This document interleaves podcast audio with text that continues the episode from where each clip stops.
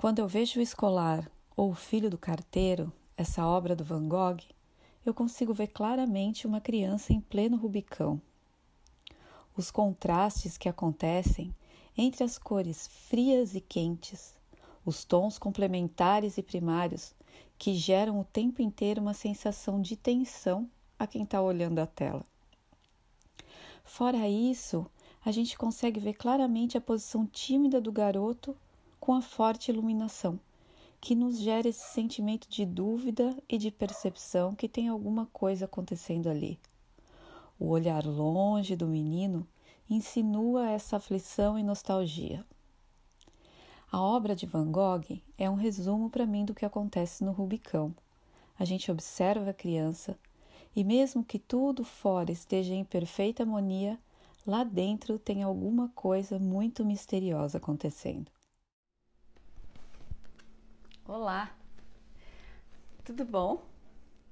Hoje eu tô gravando de um jeito diferente, né?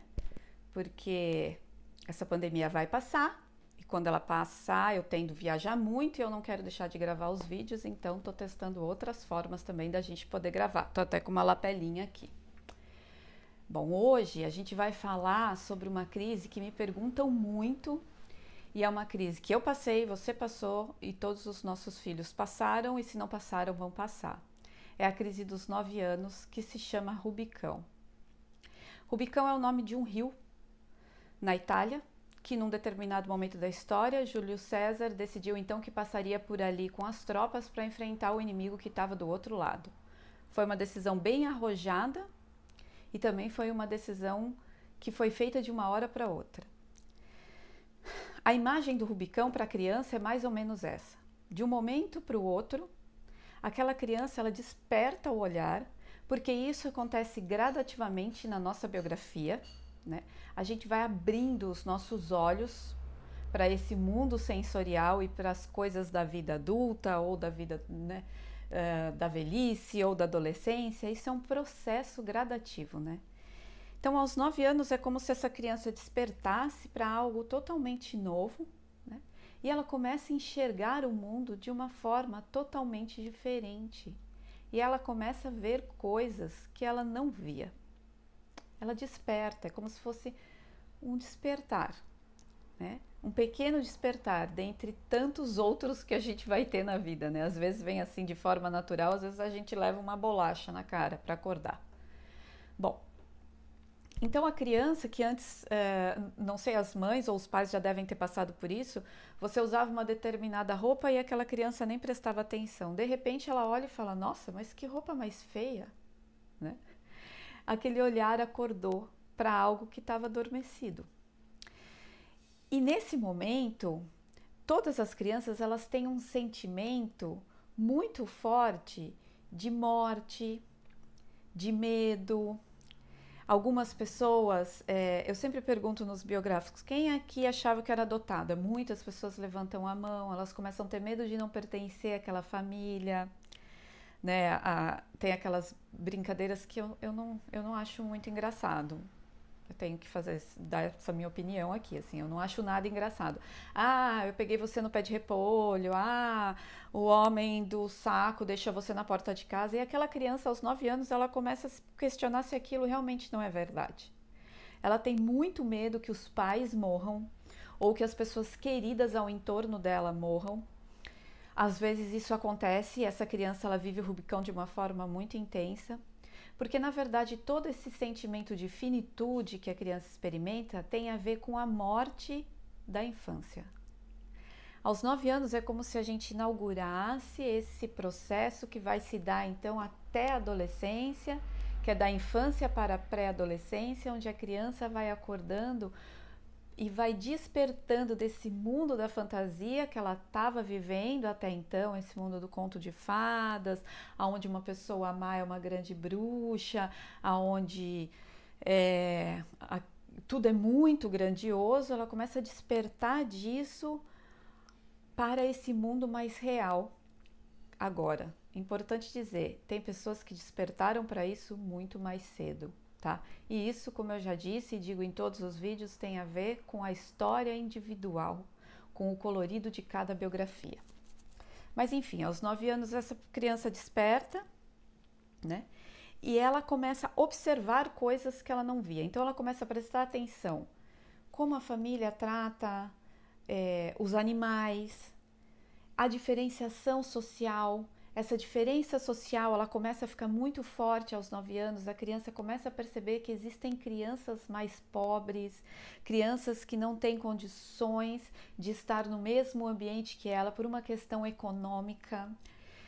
É, ela começa a prestar atenção como os pais lidam com, esse, com essa troca social né, que existe através dessas diferenças.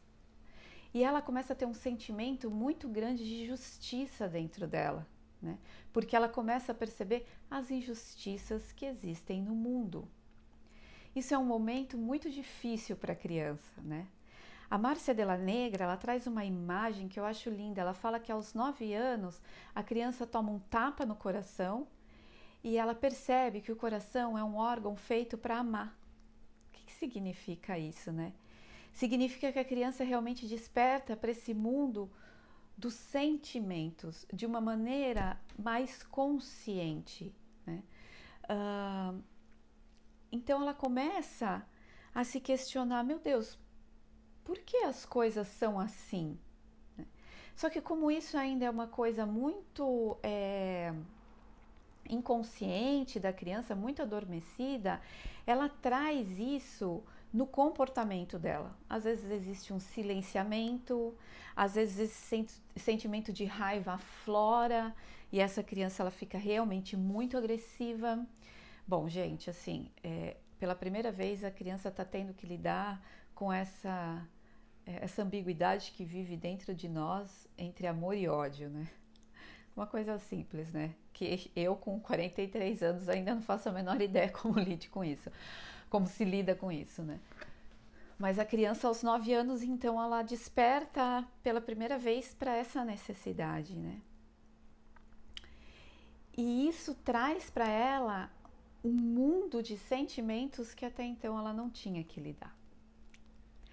Essa é, crise ela deve ser atenuada por volta dos 11 anos, 12 anos, né? Existem crianças que vivem um pouco mais cedo e crianças que só vão viver ela próximo aos 10 anos, mais ou menos. E aí algumas pessoas me perguntam: e como eu lido com isso?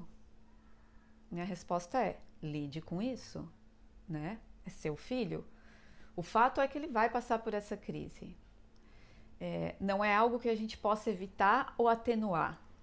E também não é necessário fazer isso, né? Porque essa crise é importante para o desenvolvimento da criança, né? Para ela. Porque aí começa a morte de um período muito importante que é a infância, né? Que, como eu já disse, vai ter a sua apoteose na, na adolescência, essa morte.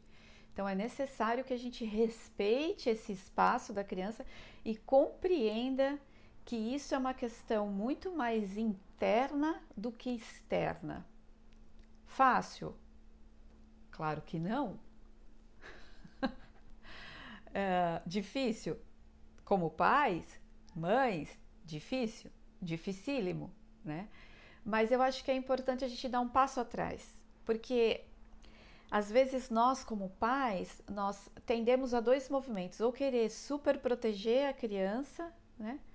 Ou não querer olhar porque aquela situação escancara algo que é meu, então, é claro que a crise do Rubicão do seu filho vai ter a ver com o ambiente que ele vive? Sim, e esse é o ambiente que ele vive. E o que a gente pode fazer como adultos é olhar para isso e também aprender com essa crise que essa criança está nos trazendo, né? Quais elementos moram aí que tem a ver comigo ou não.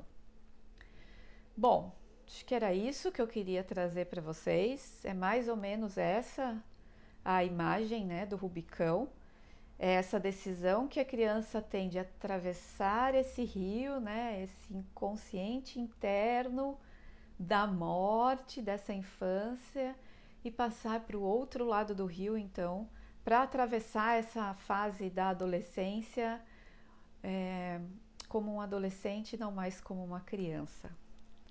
Acho que era isso. É, deixa aí suas dúvidas. Se eu conseguir, eu vou responder. E boa sorte para vocês pais que estão com uma criança de 9 anos. Boa sorte para todos esses que vão passar. E um beijo, a gente se vê logo mais. Mua.